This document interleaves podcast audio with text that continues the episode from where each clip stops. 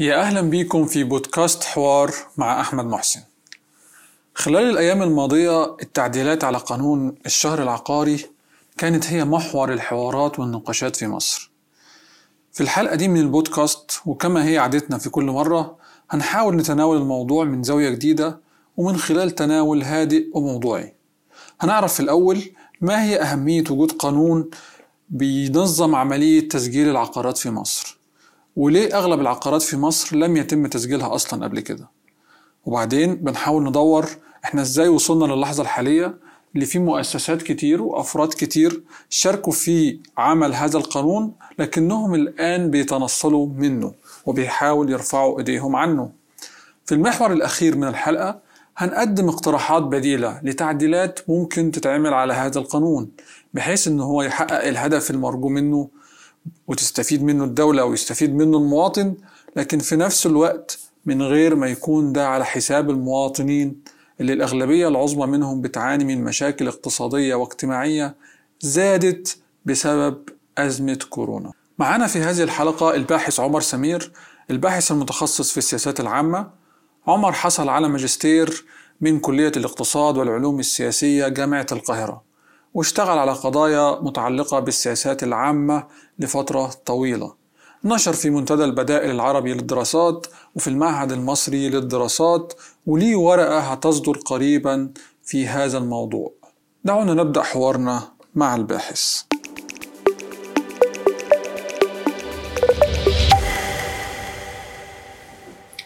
يا أهلا بيك يا أستاذ عمر. آه، بودكاست حوار. آه، سعيد بأن حضرتك ضيفنا النهارده في هذه الحلقة اللي بنتناول فيها قانون الشهر العقاري. آه، إحنا بشكل مباشر ومن البداية إيه هو التعديل 35 اللي عليه كل هذا اللغط وكل هذا الكلام؟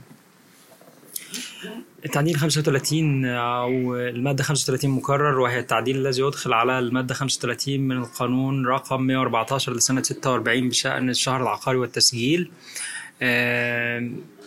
بيربط بين تسجيل الوحدات العقارية وتقديم خدمات العامة المرتبطة بالماء والكهرباء والغاز لهذه الخدمات. وده تطور خطير لأنه المعتاد في مصر قضاء وتنفيذا إنه الحق في المياه والكهرباء والخدمات العامة مختلف عن الحق في الملكية حماية حقوق الملكية. وفي قضايا كتيرة مرفوعة في هذا الشأن وبعضها منظور وفيه أحكام هو هو ليه ليه القانون ده؟ يعني ليه اتعمل القانون ده في الأساس؟ القانون ده آه، لو حبينا نلخص نلخص الموضوع في شقين آه، مرتبطين بهذا القانون في هذا التوقيت آه، شق موضوعي مرتبط بأنه 95% من الثروة العقارية وفقا للتصريحات الرسمية المصرية والتقديرات الرسمية غير مسجل ودي نسبة غير موجودة في كثير في معظم بلدان العالم. وأنه ال 95% دي لو نظرنا لحجم الثروة العقارية فإحنا كده بنلاقي نفسنا قدام 44 مليون وحدة سكنية. وتجارية في مصر. آه، وحوالي 14 ونص مليون عقار وفقا للمركزي للتعبئة العامة والإحصاء آه، وفقا لآخر تعداد آه، اقتصادي في 2017 الجزء الموضوع الثاني إنه آه، الاحصاء وحصر الثروة العقارية في مصر يتضمن آه، أجزاء موضوعية مرتبطة بحفظ الحقوق والملكيات وتخفيض عدد النزاعات القانونية المنظورة في أمام المحاكم المصرية وهو بالآلاف. آه، تنظيم عملية انتقال المواريث أيضا. وتنظيم العقود بين البائعين والمشترين في هذا العقار ورسملة القطاع العقاري بشكل كبير. وده جزء منه كان واضح جدا في خطاب الحكومة المرتبط بالشق الموضوعي اللي هو حصر وإدارة الثروة العقارية لتقليل المشكلات ولدعم القطاع العقاري بشكل كبير. يعني مصر مش بتعمل حاجة مختلفة عن بقية الدول. كل الدول عندها قانون ليه علاقة بالعقارات وتسجيلها؟ ما فيش جديد في هذا الموضوع. مصر مش بتعمل حاجة جديدة يعني. بالطبع في في هذا الشأن آه، تملك كل دول العالم تقريبا نظاما سهلا وسلسا وإجراءات ميسرة لتسجيل الثروة العقارية. على سبيل المثال لو وصينا للسعودية أنت في خلال 60 دقيقة بتسجل عملية البيع والشراء لعقار آه، وبدون رسوم. اطلاقا. في الإمارات وقطر يعني رسوم معدومة تكاد تكون يعني لا توازي إلا قيمة الانتقال مسؤول حكومي للعقار أو حتى موظف حكومي المسؤول عن عملية تسجيل العقار. وده هنا بيخلي عملية تسجيل كبيرة وبيزيد قيمة الثروة العقارية. طيب ليه بقى في مصر أغلب العقارات مش متسجلة؟ أما هو الموضوع ده موجود في دول كتيرة؟ وهو مفيد للمواطن نفسه إن هو بيحفظ حقوقه ومفيد للدولة إن هي بتبقى عارفة مقدار الثروه العقاريه اللي عندها. ليه في مصر الناس ما بتسجلش؟ قبل ما انطلق في النقطة دي في الشق الثاني الشق السياسي المرتبط بالظرف السياسي الحالي إنه النظام عنده أزمة مرتبطة بضعف مصادر التمويل الدولي للاقتصاد المصري سواء ديون وقروض ومنح ومعونات أو حتى استثمارات أجنبية مباشرة أو حتى استثمارات في الأذون واذون الخزانة والسندات الحكومية. بيواجه أزمة إنه هو عنده التزامات مالية قدرها حوالي 21.4 مليار دولار. مضطر إنه يسددها في خلال عام 2021 والمنطقة المحيطة بالنظام المصري مليئة بالإشكاليات المرتبطة بتداعيات أزمة كورونا على الاقتصاد العالمي وعلى اقتصاد المنطقة العربية بشكل كبير. وبالتالي لا يتوقع أنه يحصل مبلغ موازي لهذا الدين للاستمرار في سياسة يعني الاستدانة من أجل يعني دفع الديون القديمة. يعني في كمان بالإضافة إلى السبب الموضوعي اللي خاص بالقطاع العقاري في كمان ظرف سياسي واقتصادي معين بيدفع الحكومة للبحث عن موارد جديدة للمالية العامة بتاعتها بالطبع ليه الناس بقى ما كانتش بتسجل في في العقارات بتاعتها؟ ليه أكتر من 90% من العقارات في مصر مش متسجلة؟ في سببين موضوعين كبار يعني السبب الرئيسي هو إنه تعدد الجهات التي يجب على المواطن اللجوء إليها لتسجيل عقاره. السبب الثاني كل جهة من هذه الجهات لديها رسم تستحقه عن عملية التسجيل. وبالتالي يعني الحكومة التي تتعامل مع المستثمر من خلال الشباك الواحد تتعامل مع المواطن من خلال 50 أو 60 شباك وعدة إجراءات طبعا مبالغ فيها وغير موجودة في الكثير من دول العالم. وبالتالي المواطن يعني اللي صعبه أكتر في المرحلة الحالية إن المواطن محتاج ينتقل ما بين حوالي ست أو ثمان جهات عشان يؤدي ينفذ القانون أو التعديلات القانونيه اللي كان المفترض إنها تنفذ بداية من 6 مارس الحالي. وبالتالي ده بيحشد ملاك 44 مليون وحدة في الشهر العقاري خلال وقت زمني قصير في ظل أزمة كورونا. يعني اللي يعني إجراءات التباعد هي أحد الأسباب الرئيسية لمواجهة كورونا. التباعد الاجتماعي وبالتالي يستحيل إن أنت تنفذ تباعد اجتماعي. في ظل تزاحم المواطنين على عدد محدود من موظفي الشهر العقاري اللي هم أصلا كانوا بيعانوا من أزمة إنه هم في تناقص شديد من ساعة إقرار قانون الخدمة المدنية.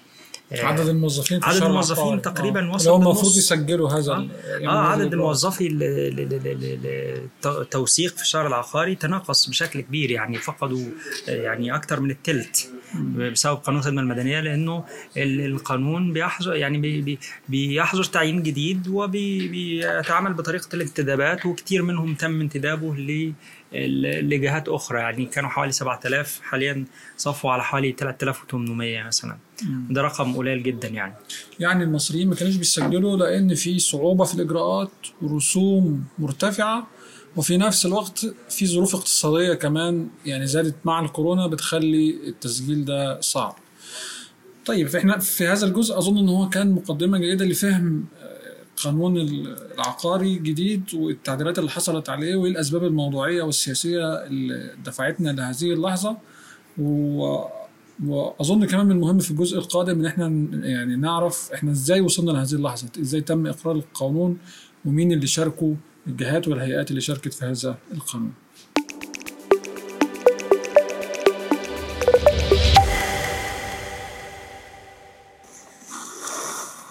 طيب يعني الآن القانون أول ما بدأ يتم تنفيذه أو دخل أول خطوات التنفيذ تقريبا كل الناس كلمت عن مشاكل موجودة في هذا القانون. طب إحنا وصلنا إزاي لهذه المرحلة؟ يعني المفروض إن القانون مر بدورة حياة طويلة حتى نصل إلى هذه اللحظة. إزاي وصلنا إلى هذه اللحظة بكل المشاكل الكثيرة اللي حصلت بسبب القانون؟ آه، تمام. في البداية هو ال- القانون جزء من آه، مشروع آه، قومي يسمى المشروع القومي لرقمنة القطاع العقاري. وده مشروع بتتبنى الرئاسة وبتنسق فيه ما بين ال- حوالي أربع وزارات. آه، من ضمنهم الاتصالات وتكنولوجيا المعلومات ووزارة العدل وما يتبعها من مصلحة السياحة العقاري والتسجيل ووزارات أخرى يعني. آه، ال- الفكرة إنه في سبتمبر الماضي تم إقرار قانون آه، دون أن يعلم عنه الكثير من المصريين يعني ولا صحفيين ولا مختصين. تم إقرار القانون آه، التعديل بتاع المادة 35 مكرر والملمح الأساسي فيه أنه ربط توصيل المرافق للعقارات بعملية التسجيل. الحكومة قالت أنها يعني لن توصل خدمات الكهرباء والغاز والمياه والإنترنت لعقار غير مسجل. ده طبعا مخالف لأحكام آه، قضائية كتيرة في مصر بفصل الاتنين عن بعض الحق في الخدمات والمرافق مختلف عن الحق في الملكية. آه، ومفصل في الدستور أكتر. آه، آه، القصة أنه ال- القانون طرحته الحكومة نفسها وبالتالي يفترض أنه قائم على معلومات لديها. ويفترض أنه هو قائم على أنها قادرة على التنفيذ في خلال الوقت اللي حددته. والمادة بتقول أنه يطبق تطبق هذا القانون خلال يعني هذا التعديل يطبق خلال ستة أشهر من تاريخ نشره في الجريدة الرسمية هو 12 يوم 5 سبتمبر وبالتالي 5 سبتمبر 2020 وبالتالي كان يفترض أنه يتم تنفيذه في 6 مارس الجاري آه، وهل يمكن تنفيذ القانون دلوقتي؟ هل هل في متاحه إمكانيات لتنفيذ القانون الآن؟ التطورات اللي حصلت بتقول إنه لا يمكن تت يعني لا يمكن تنفيذ القانون آه وده الجدل اللي حصل حوالين ال- القانون وتأجيل تطبيقه آه الحكومة قالت إنها هتأجل سنة الرئيس طلع قال إن إحنا هنأجل سنتين لماذا. يعني يصعب تطبيقه وتنفيذه في الفترة الحالية آه ال- القانون ربط عملية التسجيل نفسها بدفع الضريبة العقارية ودون تقديم تسهيلات حقيقية آه، ال- ال- ال- الحكومة كانت بتتكلم في الأول على إنه التسجيل لن يكلف أكثر من 500 جنيه إلى 2000 جنيه. وده في قانون التسجيل من منذ القدم يعني يعني قصة إنه 500 جنيه لا 2000 جنيه دي موجودة من من قبل التعديل ده يعني. آه، وموجودة على موقع مصلحة الشهر العقاري والتوثيق من زمان.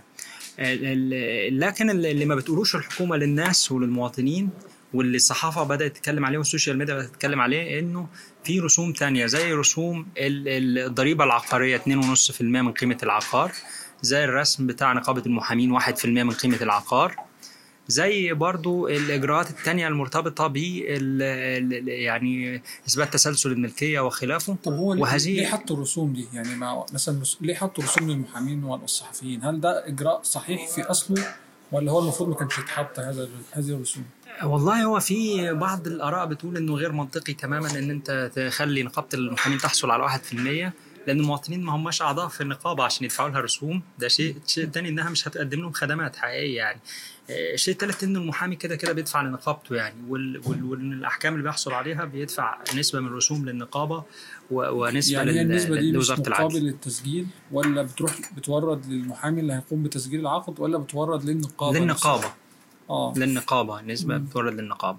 فطبعا يعني آه، ده جزء من إنه استحالة تطبيق إن المواطن هيفاجئ إن هو مضطر يدفع حوالي 5% من قيمة العقار بتاعه مرة واحدة بدون تسهيلات بتقول 8% بدون-. بدون تسهيلات يعني من 5 ل 8% بدون تسهيلات وطبعا هو دخله في الفترة الحالية اللي بيخلي الت- الت- التسجيل يستحيل إن هو إحنا في وضع كورونا أثرت على حوالي 70% من الأسر المصرية وفقا للتقديرات بتاعة الجهاز المركزي للتعبئه العامه والإحصاء بتقول إن المصريين قللوا استهلاكهم من اللحوم والأسماك والبقوليات اللي هي السلع الغذائية الرئيسية.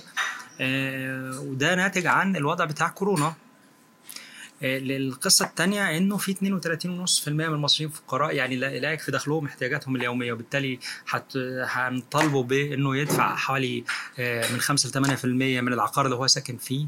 وهو ما عندوش دخل ودخله تأثر بشدة بكورونا يعني حوالي بتتكلم الحكومة في التقديرات الحكوميه عن 71% من المصريين تاثر دخلهم بشده بسبب الاجراءات الاغلاق المرتبطه بكورونا وبالتالي يعني ما فيش تنسيق حكومي ما بين اجهزه المعلومات وما بين ال- ال- ال- ال- ال- اجهزه التشريع مم.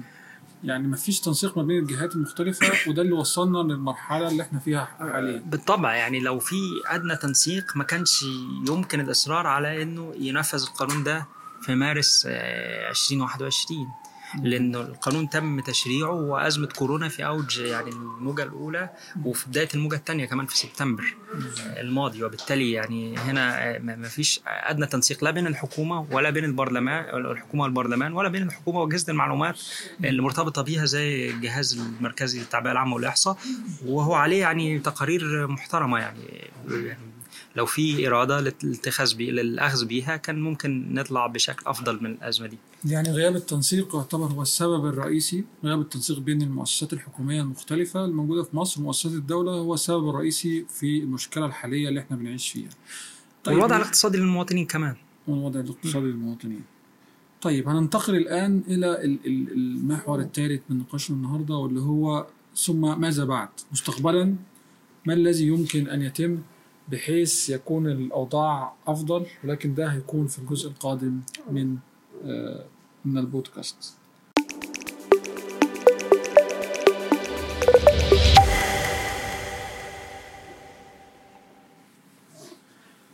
الآن يا أستاذ عمر لو أنت هتنصح هتقدم نصائحك إلى مؤسسات الدولة المصرية وإلى المواطنين في نفس الوقت عشان نخرج من هذه الأزمة اللي مرتبطة بال- بالشهر العقاري. حاجة تخلينا في النهاية نستفيد من إقرار قانون فعلا يفيد ال- الدولة ومؤسساتها والأجهزة اللي عاملة فيها وفي نفس الوقت لا يكون ذلك على حساب المواطنين ولا, ولا ضد ظروفهم المعيشية اللي موجودة فيها. فنخرج كلا الطرفين منتصر. إحنا ممكن نعمل إيه مستقبلا؟ إيه الحلول والبدائل؟ هو قانون الح... القانون آه، ال- الحالي تم إيقافه لإيقاف التنفيذ لمدة آه، سنة آه، لمدة سنتين يعني وفقا للرئاسة ووفقا برضه الحكومة بتقول سنة. في لسه في لغط حوالين المدة اللي هيتم التطبيق فيها وفي الآليات كمان وفي جدل قانوني حوالين هذا الموضوع. لا ينكر أحد إنه القانون ده مهم. مهم لل... لل... للأفراد وللحكومة ومحتاج سياسة عامة لأنه يستحيل إن إحنا نفضل نورث المشكلات لحكومات تالية إلى ما لا نهاية. يعني هذا وضع يستحيل استمراره إن يفضل ال- الثروة العقارية في مصر 95% منها غير مسجل. يستحيل. وأي حكومة كانت من أي توجه كان لابد إنها تتصدى لحل هذه المشكلة. الحل يتم آه، إزاي؟ في رأيي إنه يدار نقاش حوالين آليات التطبيق وحوالين حتى التعديل نفسه لأنه من غير المنطقي تماما إن المواطن يدفع 1% من قيمة عقاره لنقابة المحامين. ده في رأيي محتاجة تلغى تماما. آه، الضريبة العقارية أو ضريبة التصرفات العقارية في رأيي الحكومة قدامها حل من الاثنين يا إما تلغيها للمرة الأولى وبالتالي كل الناس تسارع في عملية التسجيل لأن هي البند الأكبر. المرة الأولى يعني لما حد آه. يروح يسجل عقاره ما يدفعش شخص يسجل عقار ساكن فيه آه. لا ي- لا مش هيدفع رسوم. لا يسجل لا لا يدفع رسوم. مم. أو حتى تحط حد أدنى تقول إن العقار اللي قيمته 500 ألف جنيه مثلا. فما أدنى من فما ذلك. أدنى من ذلك. معفي تماما من آه، الرسوم بتاعه نقابة المحامين وبتاعه التصرف ضريبه التصرفات العقارية. في في عند التسجيل لأول مرة مثلا. الخيار الثاني لو الحكومة مصرة على كل هذه الرسوم وده طبعا ده خيار صعب لأن الوضع الاقتصادي الحالي لا يحبذه آه، إنها تت- تلتجئ لعملية تقسيط هذه الرسوم والمصروفات الكبيرة. مم. يعني يعني أنا في تقديري إنه جزء منها لازم يتلغي والجزء الآخر لابد من تقسيطه على فترات زمنية طويلة. يمكن في هذا الصدد الاستفادة من عملية تطبيق آه، آه، قانون التأمين الصحي الشامل. يعني نحول ال- ال- ال- المحافظات لشرايح أو نحول المواطنين لشرايح دخل معينة. تمام؟ وب- بالاست- بال- بالاستعانة بالمعلومات المتاحة لدينا. ونحولهم ل يعني حولناهم لشرايح وحولنا الملكيات بتاعتهم قدرنا قيمتها بمبالغ معينة. وعملنا الإعفاءات المطلوبة وبدأنا في الإجراءات. بالتالي عندنا جدول زمني للتطبيق على ثلاث سنين لخمس سنين. وبالتالي العملية دي تتم بشكل كامل. ويتم التوصل لنظام رقمي تماما محترم يراعي مصالح كافة المصريين بل ويحبذ أن يضم كل العقارات مش بس المباني والوحدات السكنية إنما يضم الأرض الفضاء التابعة لجهات مختلفة والتابعة للمواطنين يضم الأراضي الزراعية لأن عليها مشاكل كبيرة وده هيحفظ حقوق المواطنين وهيدفع الاستثمار للأمام وهيعزز مؤشرات الشفافية ولن يجد من يقف أمامه آه، لو كان عقلانيا ومحايدا. جميل. يعني ده حل ممكن يكون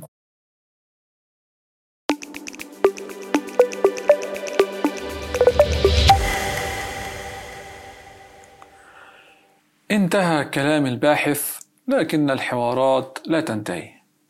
في حلقة اليوم إحنا قدمنا تصورات واقتراحات بديلة لتعديل قانون الشهر العقاري وده عشان القانون يخرج بصورة أفضل لكن بدون ما يكون ده على حساب المواطن اللي بيعاني من مشاكل اقتصادية واجتماعية زادت بسبب أزمة كورونا. وخلونا نفتكر. كل مشكلة ليها حل وكل حل له بديل. وإحنا في حلقة النهاردة قدمنا حل واحد فقط لكن متأكدين إن ممكن من خلال الحوار والنقاشات نوصل لحلول تانية بديلة.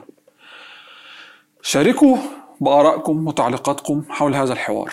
شاركوا هذه الحلقة مع أهلكم وأصدقائكم ومعارفكم. ادخلوا في نقاشات حولها وابدأوا الحوارات. وللمستمعين المهتمين بالاستماع لحلقاتنا يمكنكم الوصول إلى بودكاست حوار عبر الفيسبوك وعلى يوتيوب وعلى ساوند كلاود وعلى جوجل بودكاست وعلى أغلب منصات البودكاست المتاحة على شبكة الإنترنت. في أمان الله.